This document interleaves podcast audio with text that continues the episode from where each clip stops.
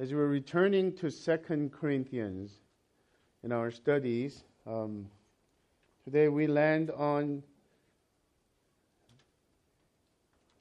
Second Corinthians chapter 11, the, the, the latter second half of the chapter 11.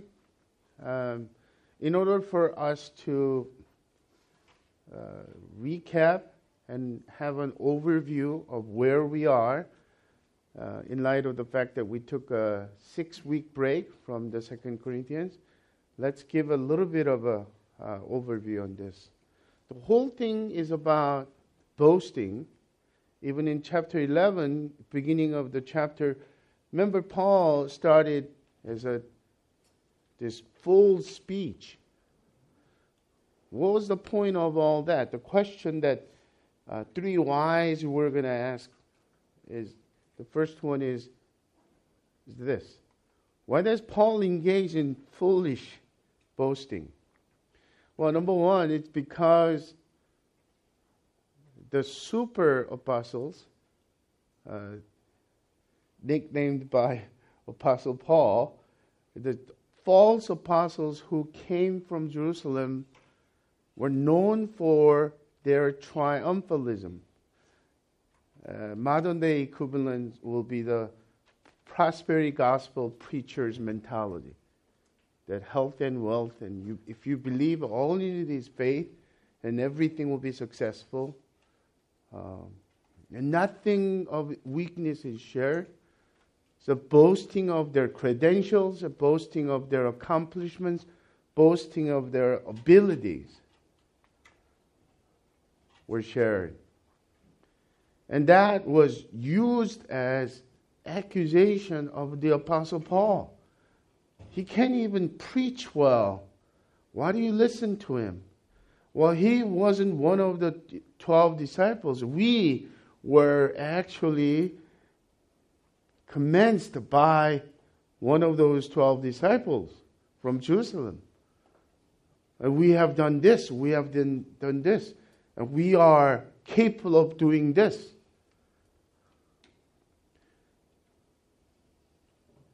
Paul detests this kind of boasting because he's a true follower of Christ. And even in slight moment of humor, he doesn't like to boast like this. But he's forced. The question is why? Why does he forced? Feel forced? Why don't he just give up on that? Just detach himself. Because what Paul cares the most about is the church the Corinthian church that he founded, that he preached the gospel of Jesus Christ, that was the true gospel. And for their following Christ was the what matters most to Paul. And then these false apostles came and gave them different gospel and gave them different way of following. And then Paul will defend his gospel his ministry for the sake of Christ with all his heart and strength. Now he goes into that. The triumphalism um, is very common in our days as well. As I mentioned, typical uh, religious TV broadcasting is dominated by this televangelist who are prosperity gospels and they will wear bling blings and they will talk about their jets and they'll talk about this crusades that they're doing. In, in, in light of all that, it is very relevant to our world as well.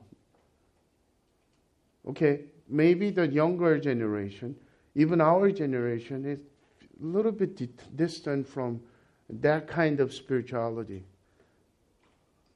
But even in today's world, the hipster mentality came in. And somehow, this idea of even the word like humility becomes a cool, new age type of way of communicating. But in reality, it's utterly man centered. The second question we ought to ask is why does Paul give so many disclaimers before actual boasting? Beginning of chapter uh, of chapter 11, verse 1, he was hesitant. He was, I'm about to give this full speech. And even today's verse starts where I repeat over and over. It is due to because not only his reluctance, but his true character of humility. He is extremely uncomfortable. Um,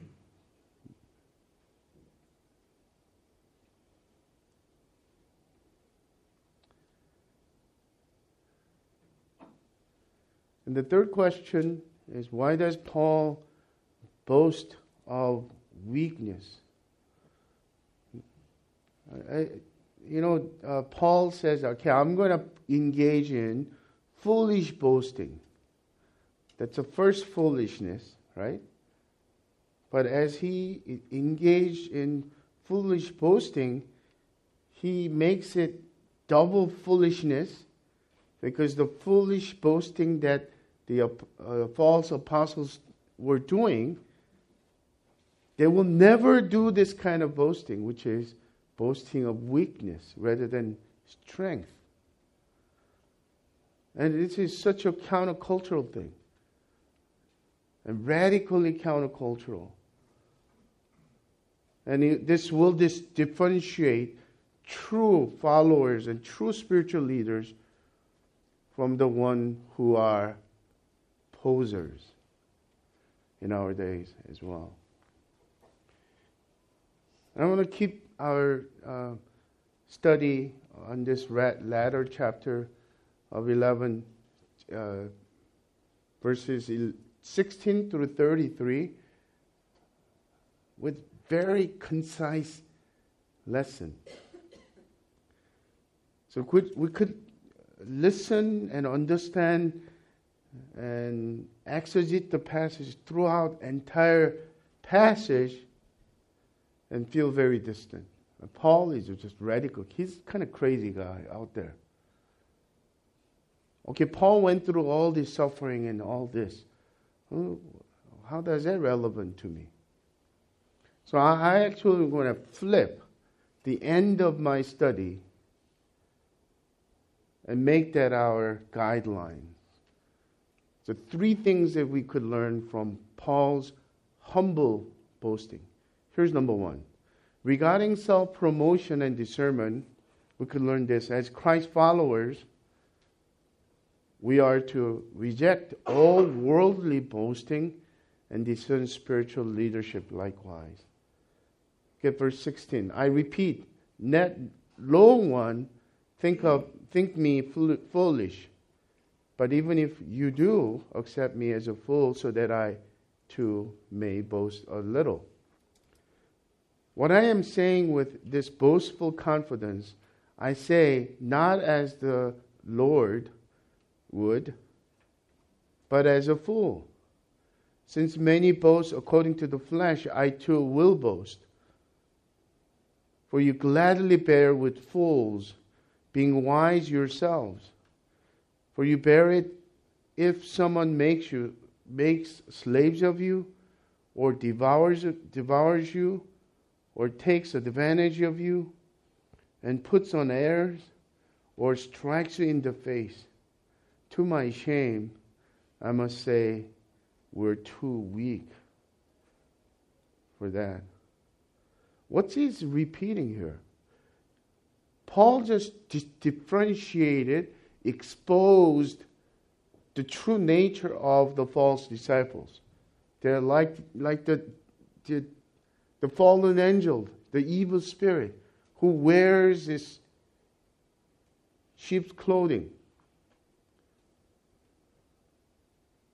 And he reluctantly disclaims, putting up the disclaimer don't think of me like them.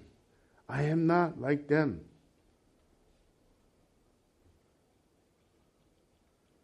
in his character and in his ministry, he was far different from the false disciples, apostles.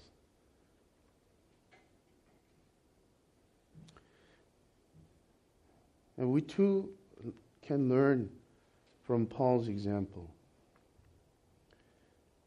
Not to mention secular world that you have to be so good at, and even you, you could take um, management class or, or marketing class or even interview class for how to do self promotion well and organizationally as well. But have you noticed, and even even looking through websites of all different churches, the self promotion is well accepted, very common. Even to a point, it sounds foolish if you don't boast about church's accomplishment or church's qualities. That our church has several celebrities coming, or our church made a difference in this city in that way. And even personally as well.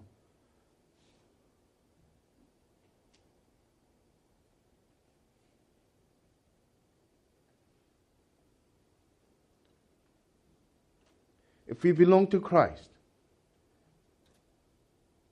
we belong to sovereign grace who has chosen us unconditionally and freely, which means unconditional election of uh, us, election of each one of us is there's nothing that we deserve or merit or we are somehow qualifying and look a little pretty or handsome for God to have to choose us.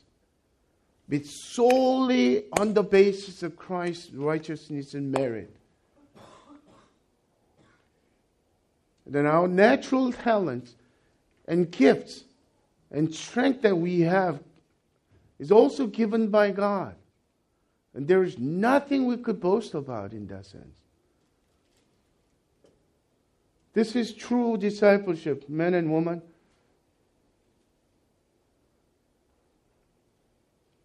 And once again, I think we ought to do the full discipleship, true radical discipleship, in such a way that we don't even give a hint of that posing mentality.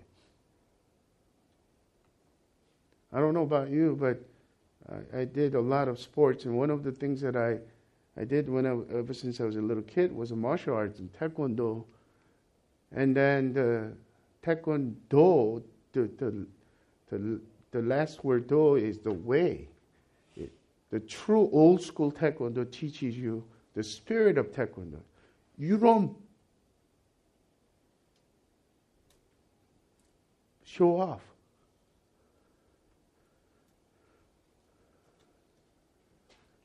Even some people ask you to do something.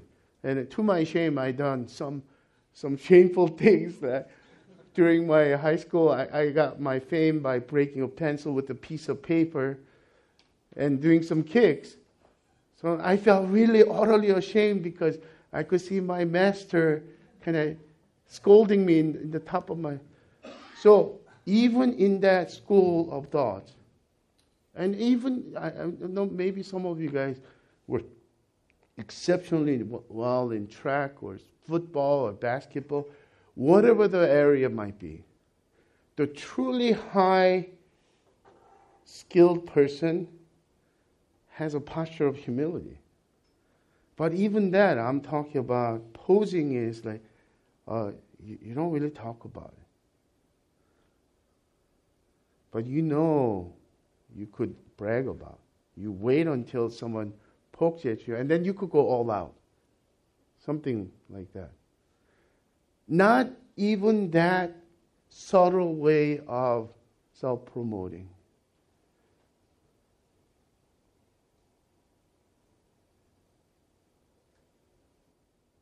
Have you ever thought about this? The reason why today's church today's Christians are impotent, powerless, is the fact that we have too much strength, confidence on our own strength. Our little church, what can we do? We don't have any money. We don't have a power. We don't have any connections. We don't have any billionaires. So therefore, we should feel weak. We should feel intimidated. And even our facility search. That is the antithesis of faith in great God. There is no such a thing, great man and woman of God serving the Lord. There is only wimpy, little, weak people serving great God, resulting in glorious results, glorious praise.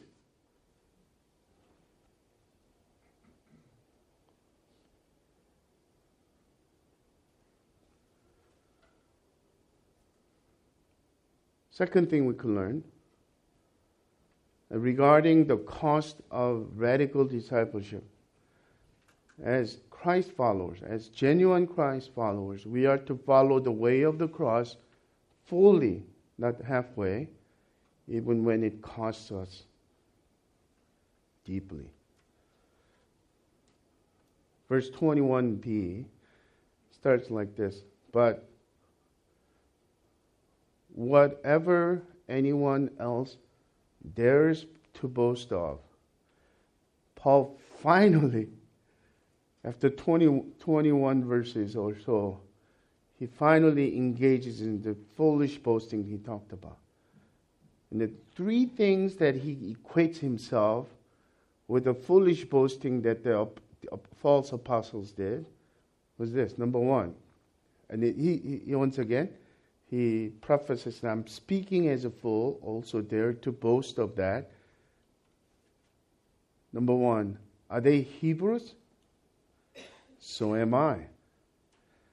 Are they Israelites? So am I. Are they offsprings of Abraham? So am I. The three things of pedigree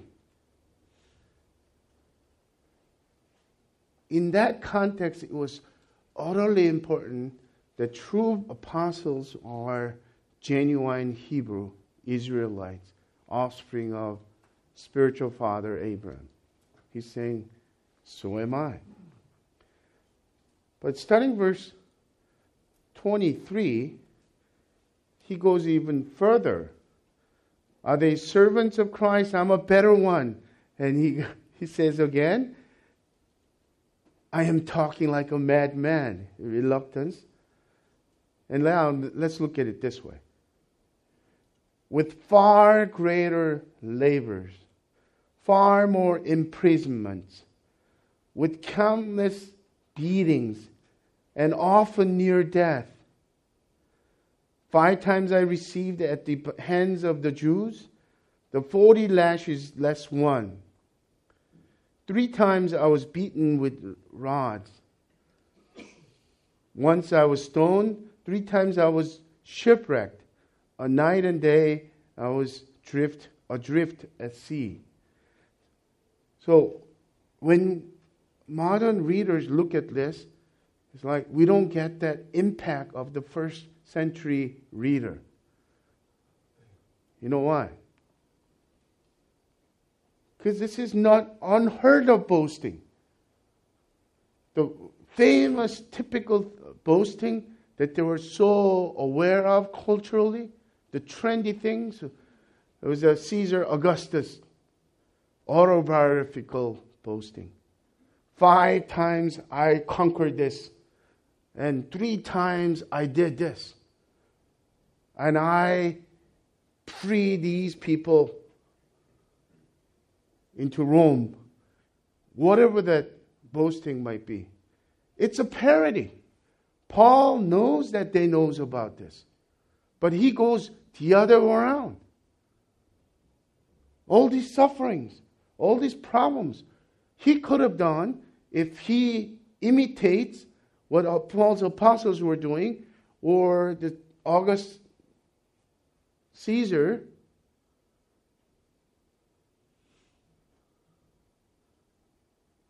I traveled to share the gospel of Christ three continents.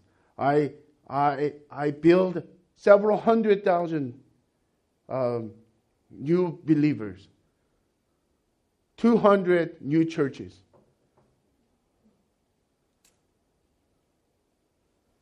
I healed some people by touching them. And some of them touched my handkerchief and we were healed.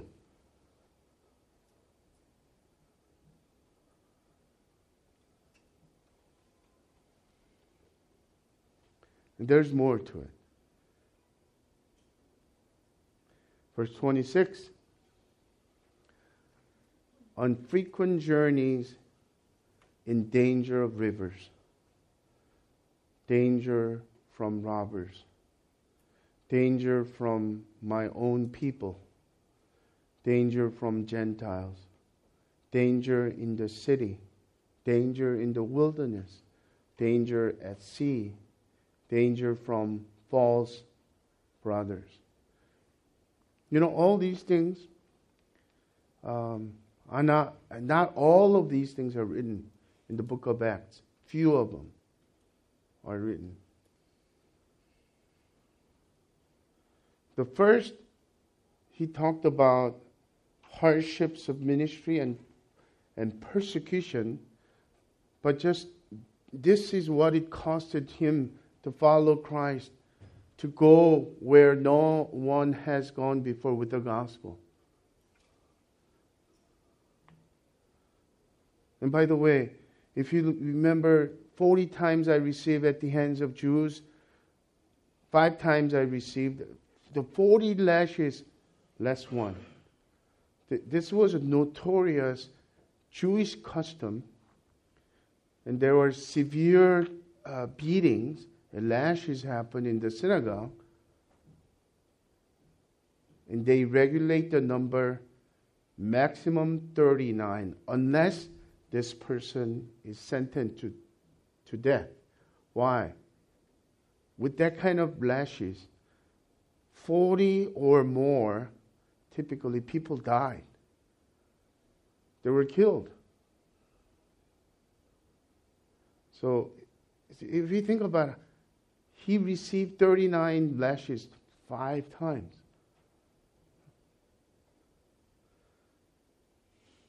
And the beaten with rods, this is a Roman punishment. And by the way, this Roman punishment has no limit of numbers. But there is only one qualification Roman citizens must not receive this kind of punishment along with crucifixion. Paul was Roman citizen. But many a times, and even Acts 16, we see in Philippi, Paul and Silas are beaten with rods like this.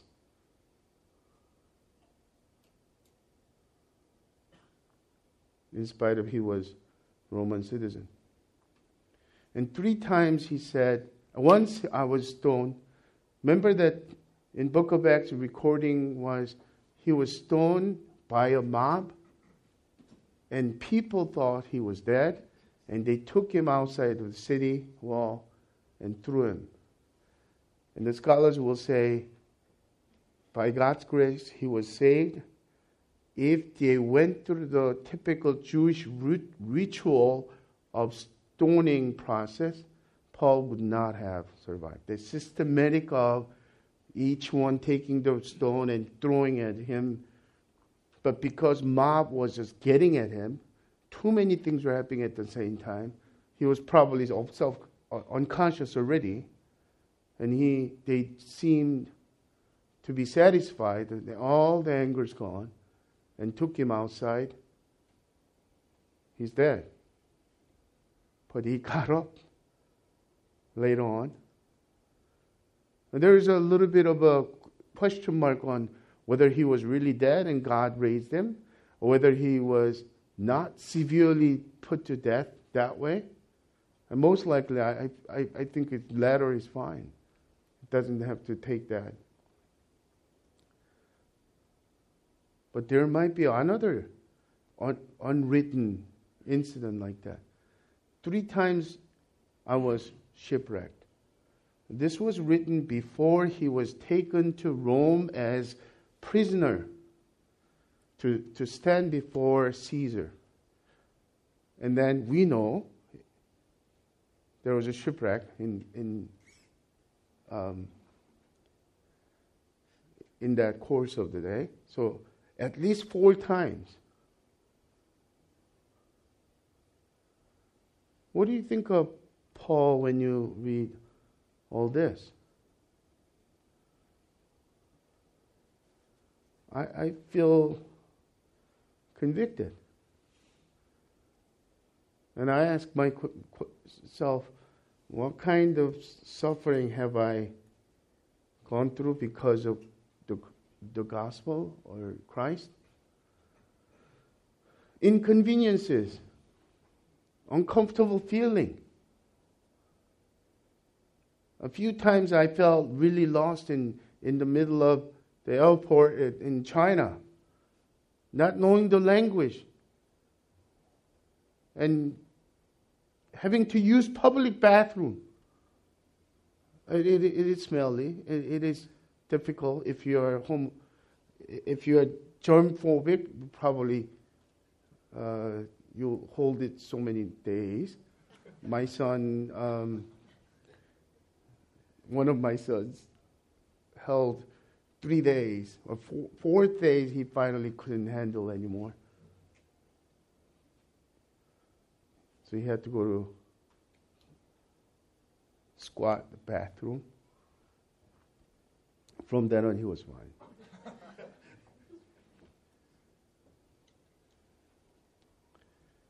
Who in the history of the church, and even you know all different kinds of religious movement, who went through this?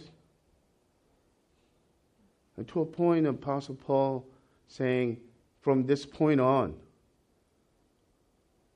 be careful. In Galatians, he said, because I have marks of Jesus in my body. He's talking about all those tortures and things that he went through.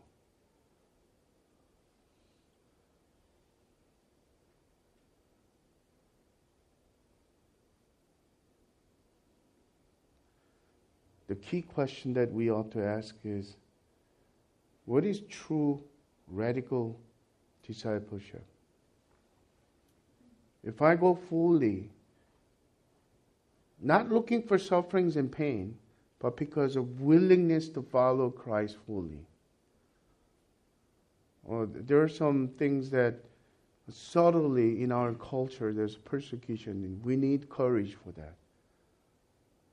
Our church needs courage, not to compromise, not to become fearful in going forward, not to choose the way of the world, but to choose the way of Christ, way of the cross. There's one more. Actually, two more in this instance. 27. In toil and hardship, through many a sleepless night, sometimes because of hardships and persecution, he's on, on the run. Sometimes because he was teaching literally all night long. This was the last time he had a chance to teach the Word of God.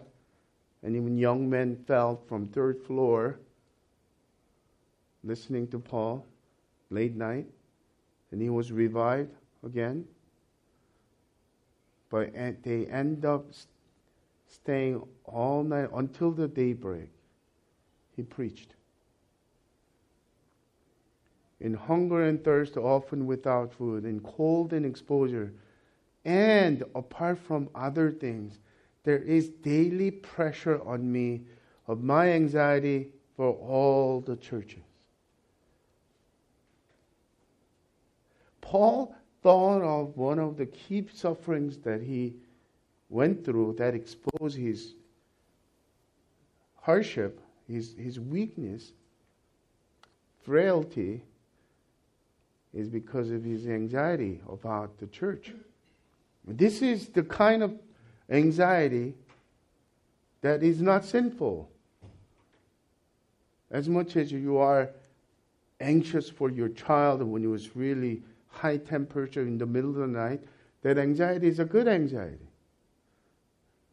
But I could tell you, uh, even pastoring this church with a different mindset, 11 years of my life,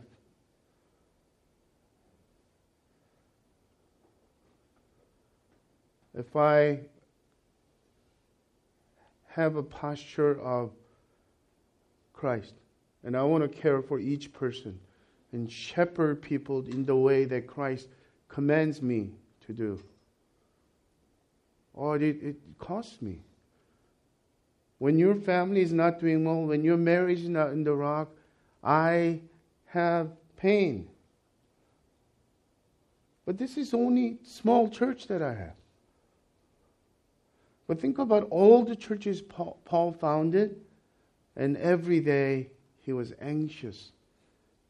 Daily pressure. It came, snuck upon him.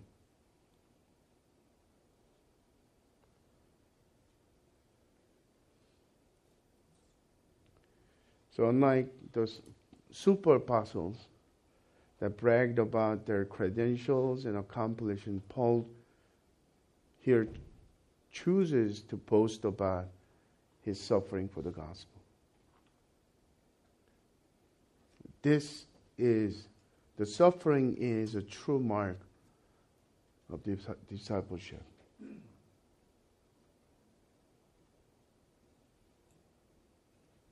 I, I, I want to clarify, be very care, careful with this caveat. I am not talking about running into wall, running into problems, asking for pain and suffering at all. But I'm asking, I'm, I'm differentiating this mark as a willingness to follow Christ at whatever the cost. In this society, in this trend of culture, uh, Christians sometimes can be hit the cool way of being a Christian, oh, of course you could talk about justice, you could talk about uh, anti-human trafficking, you, you, could talk about human, community development, humanity works, uh, volunteering, and uh, you could you could sound like a very very trendy person, even in the non-Christian world. But when there is a cost, will we choose to follow the way of the cross? or way of the world.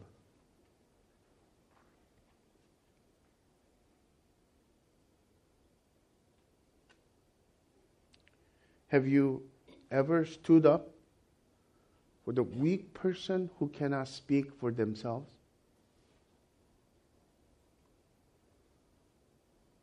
There is a cost for that. Have you cared for the poor? I'm not talking about poor, a person who is struggling to um, buy good things. I'm talking about there are people who are struggling with the basic needs, even in our city. But when there is a caring, true following Christ, there is a cost.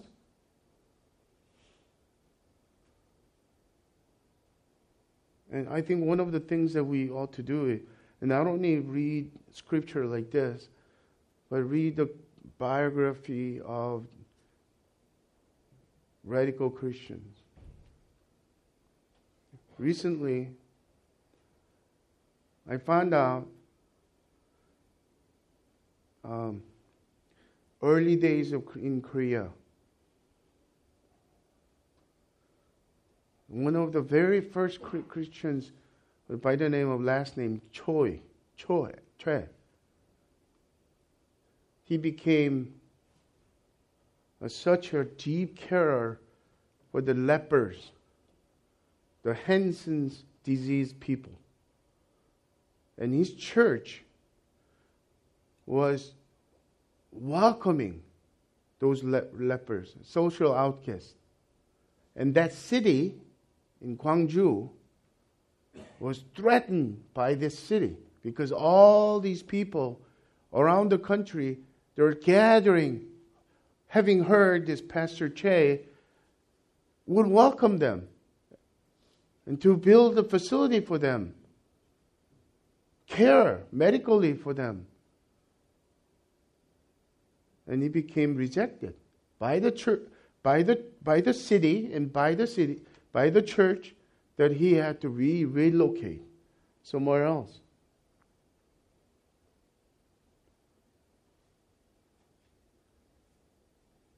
There is a cost in following Christ.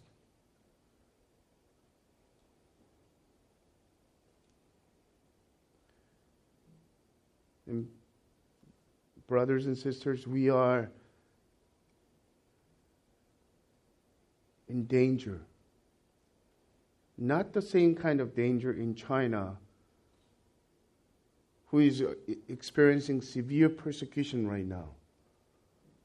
That they will be detained and not only put into prison, but some, you know, churches, well, hundreds of people will be taken to prison because of their faith.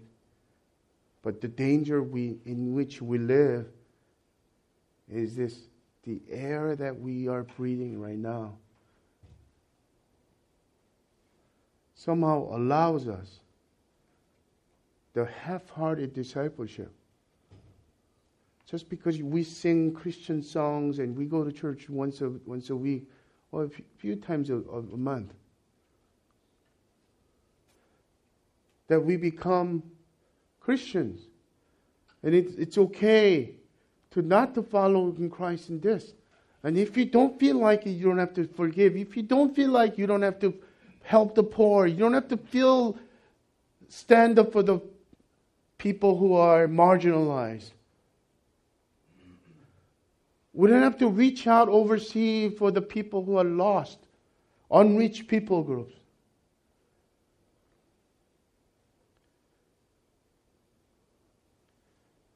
Let's follow Paul's example, his willingness to choose the way of the cross. And third and final lesson is regarding the humility of Christ like leadership. As Christ followers, we are to imitate Christ and Paul in leading others with humility. Look at verse 29.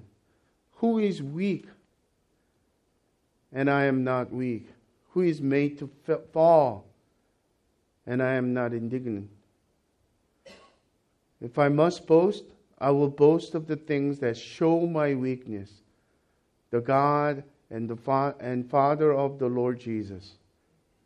He who is blessed forever knows that I am not lying. At Damascus, the governor under King Aretas was guarding the city of Damascus in order to seize me, but I was let down in a basket through a window in the wall and escaped his hands. The interesting thing about what Paul is doing here is he started with a foolish uh, suffering, a foolish boasting, which is about his suffering, and then he just blatantly said, if I'm going to boast, I'm going to boast about my weakness, things that show my weakness, infirmity, another translation will say. And it really shows the deep, genuine humility as he was following Christ. This is not a poser's humility. This is not a new age, cool it, Zen humility.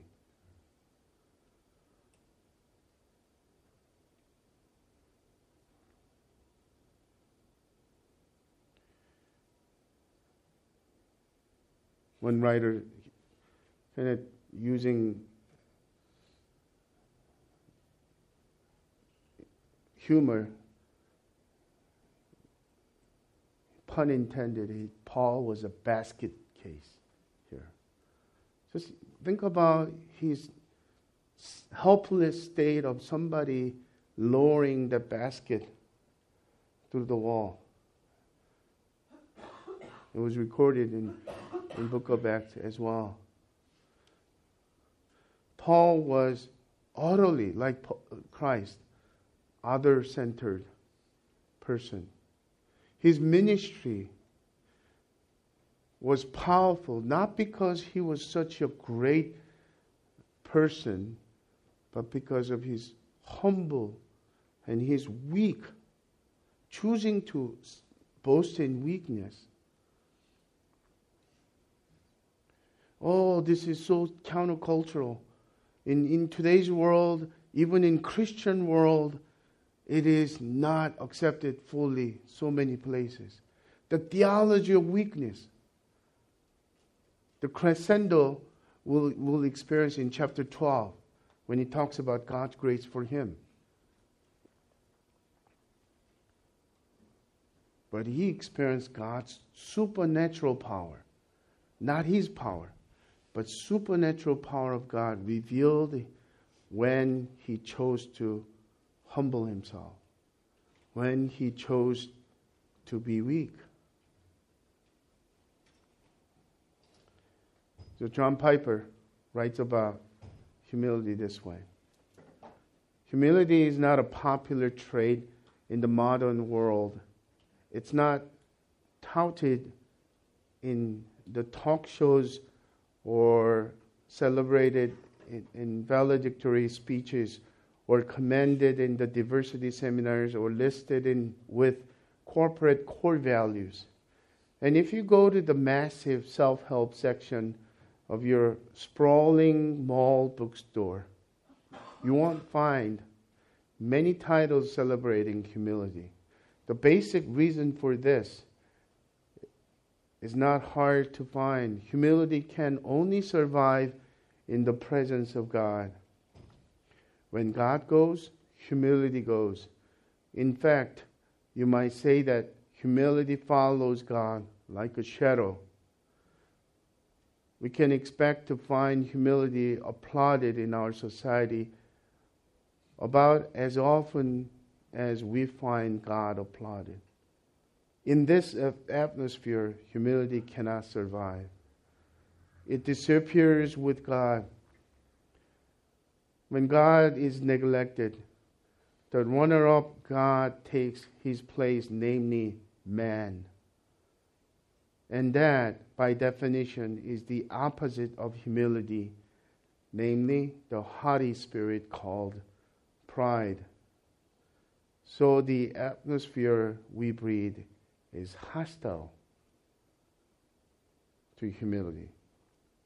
Piper is so right. Remember, I shared about my fasting and prayer last week. On Friday, God revealed my sin. This was subtle thing. And deeply, I, I don't want to even go detailed about it.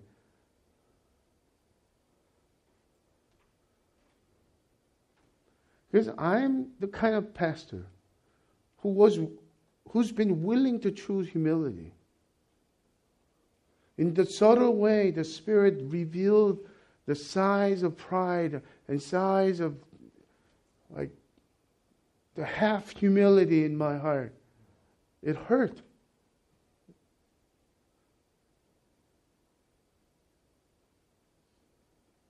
Do you get Piper's point? When God shows up, humility shows up. Why?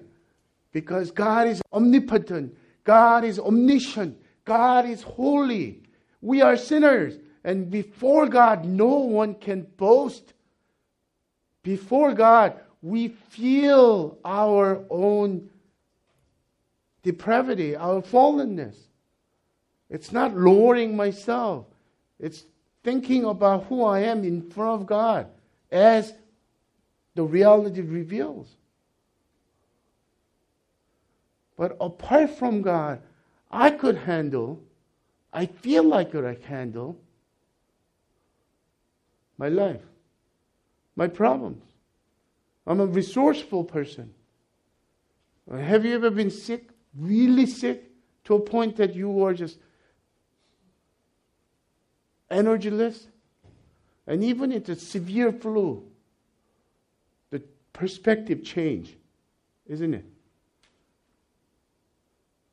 Suddenly, you are not a same person who is resourceful, who could resiliently go through this life. Like, apart from you, Lord, I cannot survive another day.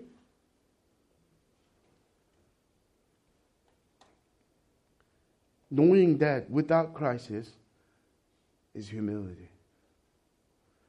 And as we humble ourselves through fasting and prayer, the posture that we need to take and the prayer and dependence we need to take is this.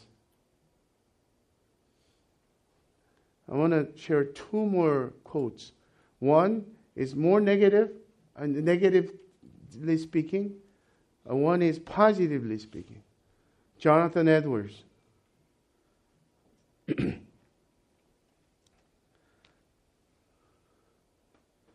writes, Nothing sets a person so much out of devil's reach as humility. So remember this. Let it sink in your heart, especially this coming week. If we really truly see ourselves humbly as we are before God, we are out of touch, reach from devil's schemes.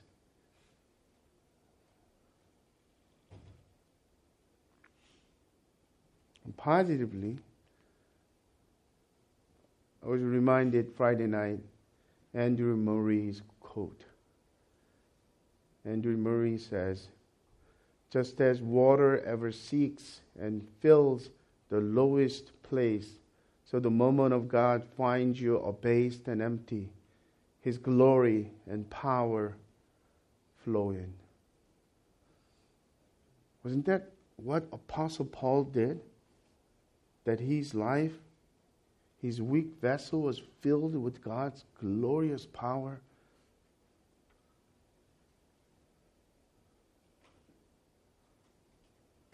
Do you believe this?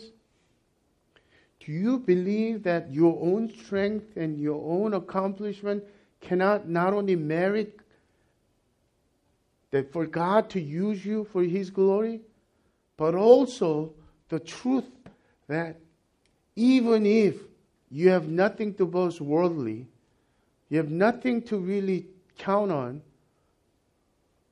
You feel very utterly low self esteem in some sense. But if you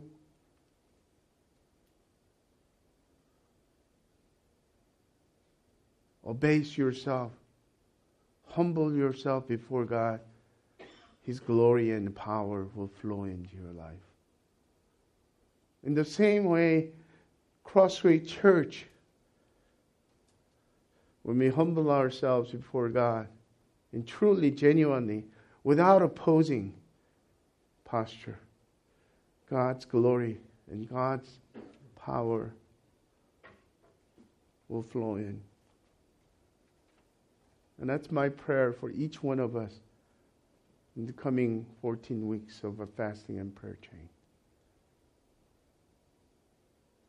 What a glorious God we serve. Awesome God we serve. Let's pray. Father, we thank you so much for this simple truth that you are seeking those who are self abased.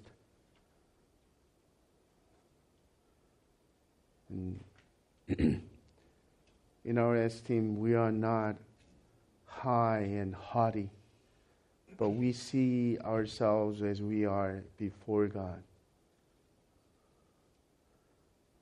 And thank you for this truth that we could be used by you for your purpose and your glory. And I pray for each one of us in this room that this theology of weakness will be ringing clear in our ears, in our heart throughout 2019. And Lord, as we fast and pray in this 14 weeks fasting and prayer chain, I pray the unusual, the kind of grace and mercy and power that we have never experienced will wake us up, revive us, make us spiritually ready. We pray all these things